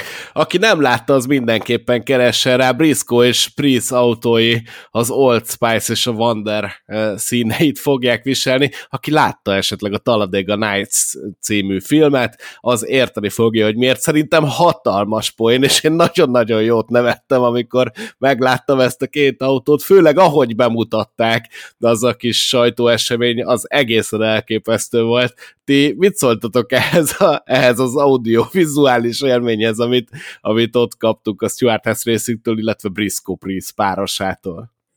Én találtam egy ilyen gyűjtést, ezt ha gondoljátok, akkor meg is osztom. Egy érdekes tény, hogy valamennyi versenyző, aki a Vanderbredes festést viselte egy NASCAR-os kupasorozatos versenyen, az abban a szezonban valamikor átfordult fejtetőn. Ricky Bobby 2005-ben, Kurt Busch 2013-ban, és Ryan Priest 2023-ban. Úgyhogy nem biztos, hogy ez a Vanderbredes festés ez annyira jó ómen lenne. Hát nagyon bízom benne, hogy Ryan Priest most már túl van a nehezén, és Priesthez kapcsolódóan egy friss hír, hogy bejelentette a Sirius xm azt, hogy 2024-ben is ő fogja vezetni a Stuart House Racing egyik kocsiját a Cup Series-ben. Még annyi nem szoktam így neveket nagyon kiavítani, de az Ricky Bobby. Bobby legyen? ha valaki látta a filmet, én amikor ezt először meghallottam, akkor ott nagyon-nagyon felnevettem, a Ricky Bobby. Úgyhogy ő, ő, volt, ő volt a Wonder Ezt magyarul sose láttam. Érdemes lenne magyar szinkronnal is Én mind megnézni? a két nyelven láttam, szerintem a magyar szinkron is zseniális, a, az eredeti amerikai is természetesen. Nekem ez a Ricky, Ricky Bobby, ez, ez nagyon beakadt. Annak idején szerintem egy annyira fantasztikus film, mert gyakorlatilag én azt gondolom erről, hogy helyenként egy picit rossz indulatúan szeretné parodizálni a NASCAR, de végül ez annyira jól sikerül a filmnek, hogy pont az a réteg is kultfilmként tekint rá, akit, akit próbálnak azért, azért kiparodizálni.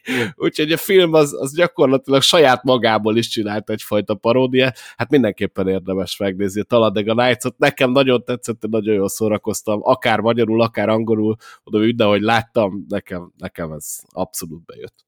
És igazából elfogytak a témák, akárhogy nézem, itt a végére értünk a mai adásnak, amit még meg kell beszélnünk, az a fantazi, mégpedig az, hogy hogy sikerült eh, Texas, de hogy eh, kicsit könnyeitekből ki tudjatok jönni, addig felsorolnám a győzteseinket, ugyanis Matyi 71, vagy Maty 171, ezt nem tudom eldönteni, mert ugyanúgy van írva, de szerintem Matyi 71 lesz, aki megnyerte ezt a texasi fordulót 228 ponttal, úgyhogy gratulálunk. All Junkie lett a második 220 ponttal, és Norbi, illetve Sofa Racing Team 219 pontot gyűjtött egyaránt, így megosztoztak a harmadik helyen. Aztán keresem itt a podcastban résztvevő kollégákat, rögtön a kilencedik helyen meg is találjuk Merry Off-Season and Happy Christmas, azaz Morfit 207 ponttal.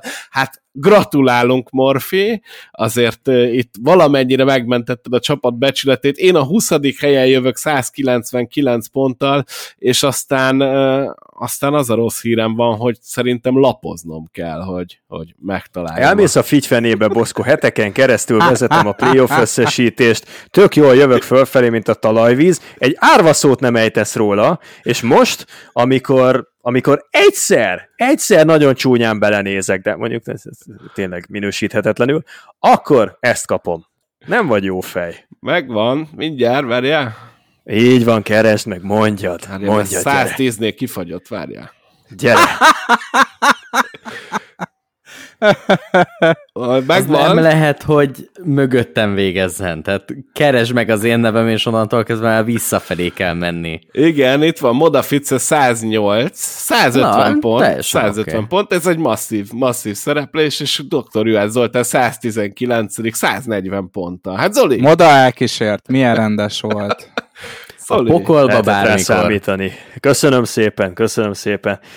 Szóval nem is tudom, hogy én mibe fürödtem bele. Abba, hogy Redik valahogy megnyeri az első szakaszt, utána elfelejt autót vezetni, aztán abba fürödtem bele, hogy Kyle Busch gyorsabban megy rükvercben, mint mondjuk negyedik, meg ötödik sebességi fokozatban. Segítsetek még, mi volt az, amivel megégettem magam? Ezzel a kettővel én is. Amúgy. Martin truex mi történik? Tehát ezt valaki nekem magyarázza meg. Oltat. Itt- itt az Martin összes. Toyotát. oltat. Hát, oké, csak ő szenderedik legjobban, legmélyebb álomba. Igen, meg nem Hát, fog beszenderedni a legjobb nyolcba. Martin Truexnek egy, egy top 20 az, az utóbbi hetekben egy ki, ki- kiváló eredménynek mondható. Tehát én nem is értem, hogy vele. Őnála valami annyira elkattant szerintem Darlingtonba, amikor alátették azt a azt az használhatatlan autót, hogy nem tudnak kilábalni belőle. És amilyen a NASCAR, most az, az, az tényleg az lenne a quintessenciális NASCAR, hogyha jönne, és Talladégában karrierje, nem tudom, 96. próbálkozására megnyerné élete első Super Speedway futamát, és ott lenne a legjobb nyolc között. Mert ebben én látnék valami sorszerűt. Házat kocsit rá. Te kezded.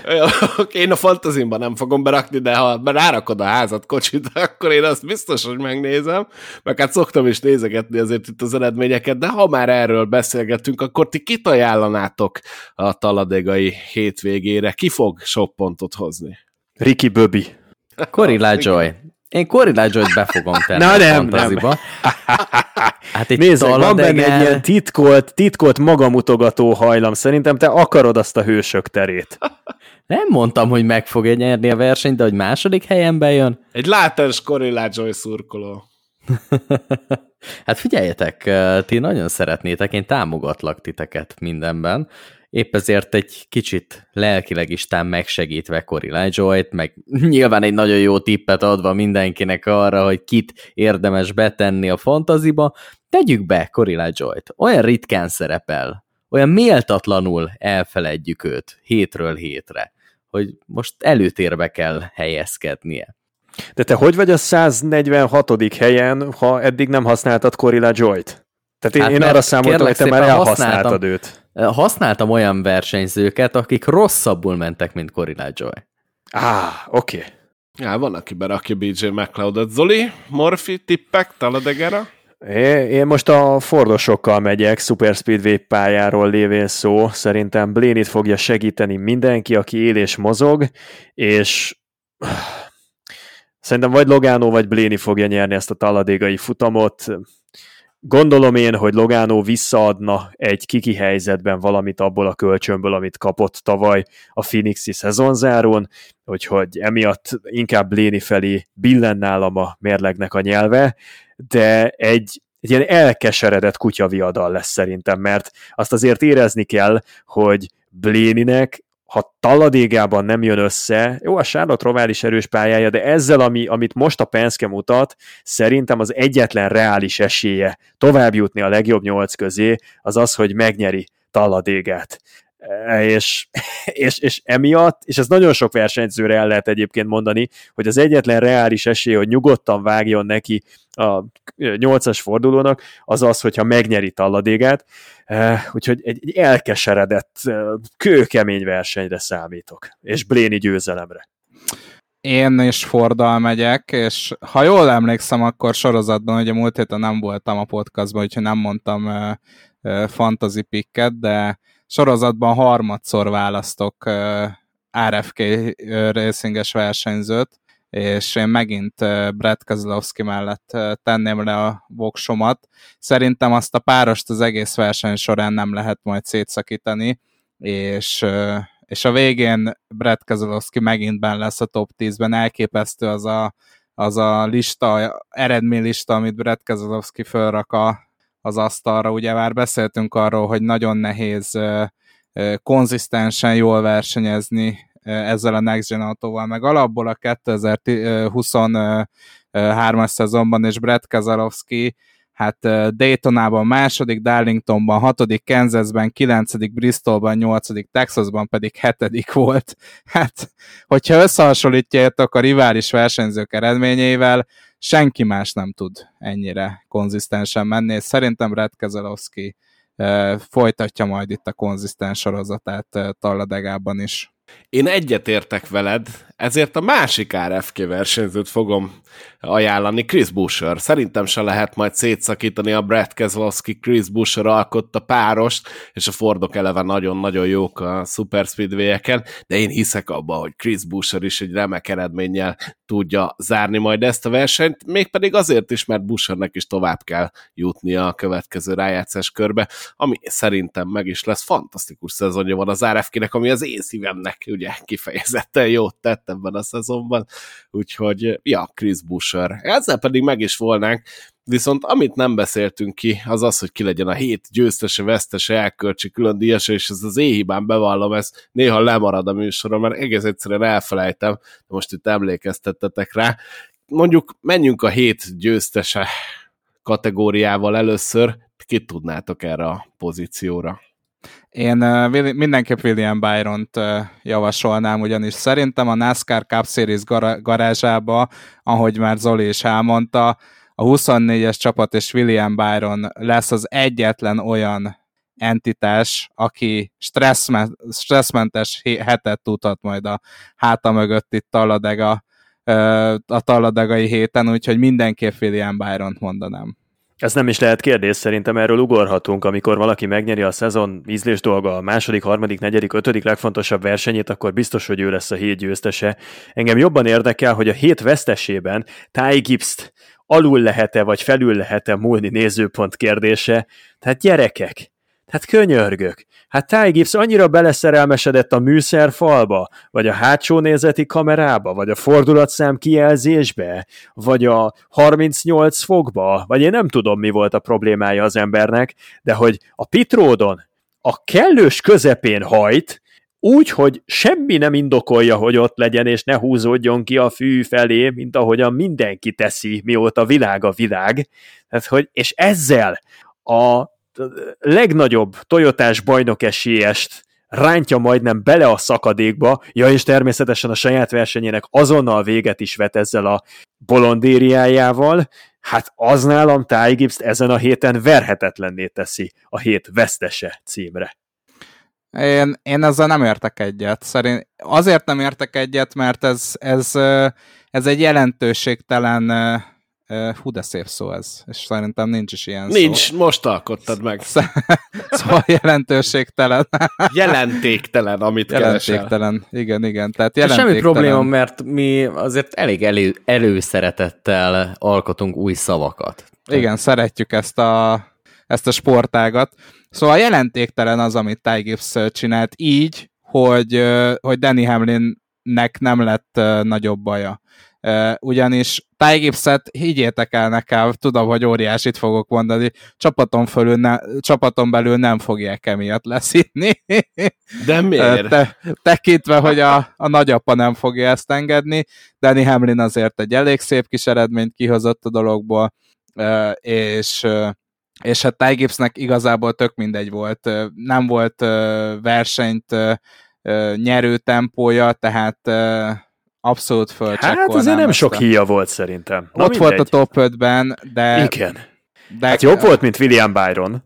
Hát byron nem is értem, hogy hogy került előre. Tehát én esküszöm le fogok tölteni majd az internetre, hogyha találok egy ilyet, egy, egy ilyen kis grafikont, hogy hogyan sikerült feljönni ennyi helyet William Byronnak a verseny során, hogy mi, mi állt a felzárkózásának a másik oldalán. De lényeg a lényeg, hogy én éppen nem miatt Kyle Larson terjeszteném fel, mert arról a szintről, hogy, a, hogy mondjuk tíz körrel a verseny vége előtt biztos továbbjutó pozícióba vagy, még akkor is, hogyha esetleg elveszíted a, az, az első helyedet, és második helyen érsz célba, oda, hogy kettő pontra vagy a kieső zónától, ennél nagyobb veszteséget nem tudok elképzelni, úgyhogy én ezt Kyle Larsonnak ítélném meg. Én is inkább a Morphy féle gondolatmenettel mennék. Szerintem sokkal súlyosabb volt az a blama, amit Larsontól láttunk, és nem először az idei évben. Tehát voltak már fura hibái Kyle Larsonnak. Ez, ezután nem csak fura, hanem nagyon fájdalmas is volt. A probléma ott van, hogy én meg viszont Zolival értek egyet, mert hogyha yes. lefordítom ezt a hét vesztesét mondjuk a loser kategóriára, akkor nekem Ty Gibbs megmozdulása sokkal inkább ez a vesztes loser move volt. Kyle Larson Nak én nem látom ennyire drasztikusan a hibáját, egy óriási csatát vívtak Baba Valasszal körökön keresztül, és veszített. Ez, ez az én szememben nem egy olyan buta hiba volt, mint a, a veszített? Tavalyi. Nem, ne, nem a csatát veszített el, hanem lehet, hogy a háb. Tehát ez, hát ez a sportág azért... jellegéből adódóan fakad, én azt gondolom. A tavalyi Charlotte Rováli hibájára megadnám Kyle Larsonnak ezt a hétvesztes dolgot, de most azt láttam, hogy tökösen belement egy kiki csaltába az egyébként remek formában autózó Baba Valassza, és veszített. Nyilván ö, állhatott volna mondjuk egy ilyen metkelszeti felfogásba be Válasz mögé, de akkor az én szememben meg kevésbé lenne NASCAR versenyző. Tehát én ezért inkább tisztelem Kyle Larsot, hogy be, beleállt ebbe, és majd az ő dolga, hogy hogyan fogja megoldani azt, hogy bemenjen a legjobb nyolcba, de, de nálam, nálam ez nem, ez nem tud a hét lúzere lenni. Amit Ty Gibbs csinált, az viszont az. Úgyhogy ez akkor egy kettő-kettő. Milyen értelemben vesszük ezt a dolgot? Loser, mint balfék, vagy loser, mint a hát, legnagyobb vesztes, aki Én a legnagyobbat a... vesztette a hétvégén. De ha Én értem a loser, Larson... csak eddig nem, csak eddig nem így néztük ezt a, ezt a témakört, tehát eddig nem a hét lúzerét szavaztuk meg, hogyha én, én jól emlékszem. Nekem volt már, és, és hogyha azt mondom, hogy ha most tudnám, hogy emiatt kiesett Larson a rájátszásból, akkor, akkor talán átállnék, de szerintem Larson ezt még meg fogja oldani, és lesz rá lehetősége. Ty Gibbs viszont akkora blödzi hülyeséget csinált, hogy ezt nem lehet szavakban. Én nem tudok, nem tudok lejönni Ty Gibbsről. Úgyhogy én valami se. megoldás tehát ez biztos, hogy én, én nem fogok lejönni Ty Gibbsről. Ne haragudjatok, tehát eh, Kyle Larson, hogyha ezt a versenyt megnyeri, már pedig eh, azzal az autóval meg kellett volna nyernie ezt a futamot, és ezt ő is tudta, és ezért kockáztatott sokat, akkor mentesíti magát Talladégától és a Charlotte Rovától. Ezért megérte kockáztatni. És így most mentesítette magát? Nem, de ha nem És egy második csak... helyen nem A második nem. helyen sem mentesítette volna magát, mert Larson ismerve az esetek nagy százalékában bele fog kerülni taladégában egy balesetbe, és akkor nagyon nem mindegy, hogy Charlotte-ban körömrágós az egész három és fél órád, vagy két és fél órád, nem tudom meddig megy majd ott a káosz, vagy pedig, eh, vagy pedig, vagy pedig tét nélkül mész. Tehát szerintem megérte kockáztatni, mert nagyon nagy volt a jutalom, ami, ami ezzel a győzelemmel összejöhetett volna számára. Igen, egyetértek. És, és tök jó, hogy NASCAR-oztunk és versenyeztünk. Úgyhogy nem tudom, valakinek, modát valahogy rángassuk át, dobd el a kést, moda és állj át. Ahhoz, hogy átálljak késre lenne szükség. de nálad mindig ott van. Én ezt nem tudom Szerintem elengedni. bennem tehát... hagyta a kését a bordámban, itt, itt, itt van, itt van. Akkor csak gyere át, keressetek valami ki. harmadik opciót, de én azt nem tudom mondani, hogy nagyobbat vesztett uh, Ty Gibbs, mint Kyle Larson. Szerintem se. Én okay, akkor, akkor tudnám... mondok egyet. Mondok Na. egyet. Sam Mayer és Riley Herbst az Xfinity futam első körében falhoz vágta az autóját. Az már Sam úgy Mayer, Sam Mayerre tudok menni. Sam Mayer ráadásul rájátszás érdeket. Tehát menne a bajnoki címért az ember, és az első körben lenullázza a texasi Ezzel futamát. tudok menni, százszerzalékban. Tehát ha, ha loserről beszélünk és blödzi hibáról, akkor ez, ez abszolút uh, Sam És ez még ráadásul vesztes is. Igen. igen. A, a, nem csak a loser értelemben, hanem Így a van. nagyot veszítő értelemben is. Na, ez, ez jó, ez tetszik. Király, tudom. találtuk egy nagyobb vesztest, mint Ty Gibbs és Kyle Larson. Jó, Zoli én... megmentette a helyzetet. Figyeljetek, én kitartok Ty Gibbs mellett, de így megtehetem, hiszen akkor megszavaztátok személyért. Erkölcsi külön díjasnak én személy szerint Baba Valaszt javasolnám, aki nem is ezen a héten, hanem folyamatosan hétről hétre egyre jobb formát mutat, és folyamatosan küzd azért, hogy bent tudjon maradni a rájátszásba. Ezt most is megmutatta, számomra nagyon szimpatikus volt, hogy belement a csatákba, volt, amit meg is nyert, és megmondom őszintén, egy kicsit szorítok is neki, hogy legyen ott a legjobb nyolcba, mert igenis megérdemelné. Úgyhogy nálam ezen a héten mutatott teljesítmény alapján is Baba Valasz. Nálam most ezen a héten Eric Jones, és nagyon szorosan ott van mögötte Carson Hossevár, meg ott van mögötte Parker Kligerman, akik fölül teljesítenek egy gyengébb technikával. Ők hárman, és közülük nálam ezen a hétvégén Eric Jones emelkedett ki, győzelmi esélyei voltak, szinte az egyetlen tagja volt a mezőnynek, aki nagyjából tudott menni Kyle Larsonnal, vagy nagyjából tudott menni Baba Valasszal, és hogy honnan jön ez a földön túli nagy-nagy hajrái ősszel, ötletem sincsen. Úgyhogy nálam ő. Nem csak erre a versenyre mondanám Eric Jones-t, hanem a rájátszás legnagyobb meglepetése Eric Jones. Tehát amilyen formában van az elmúlt hetekben, az abszolút, ahogy te mondtad, Zoli, erőn felül teljesít. Nem csak ő, hanem, ahogy mondtad, Hosszevár is, de Hosszevár uh, szerintem az elmúlt hetekben már túl lett dicsérve, elmondtuk, hogy igen, elképesztő, fantasztikus, ahogy berobbant, ezt adjuk most Eric Jonesnak, főleg úgy, hogy valóban ott volt a mezőny elejében. Jó, én tudok menni abszolút Eric Jones-szal.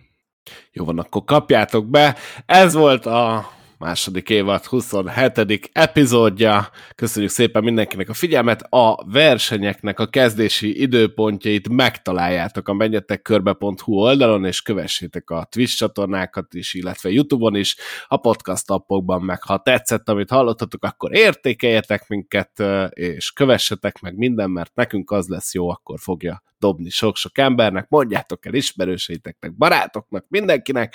Köszi szépen, hogy itt voltatok, jövő héten találkozunk, sziasztok! Sziasztok! sziasztok.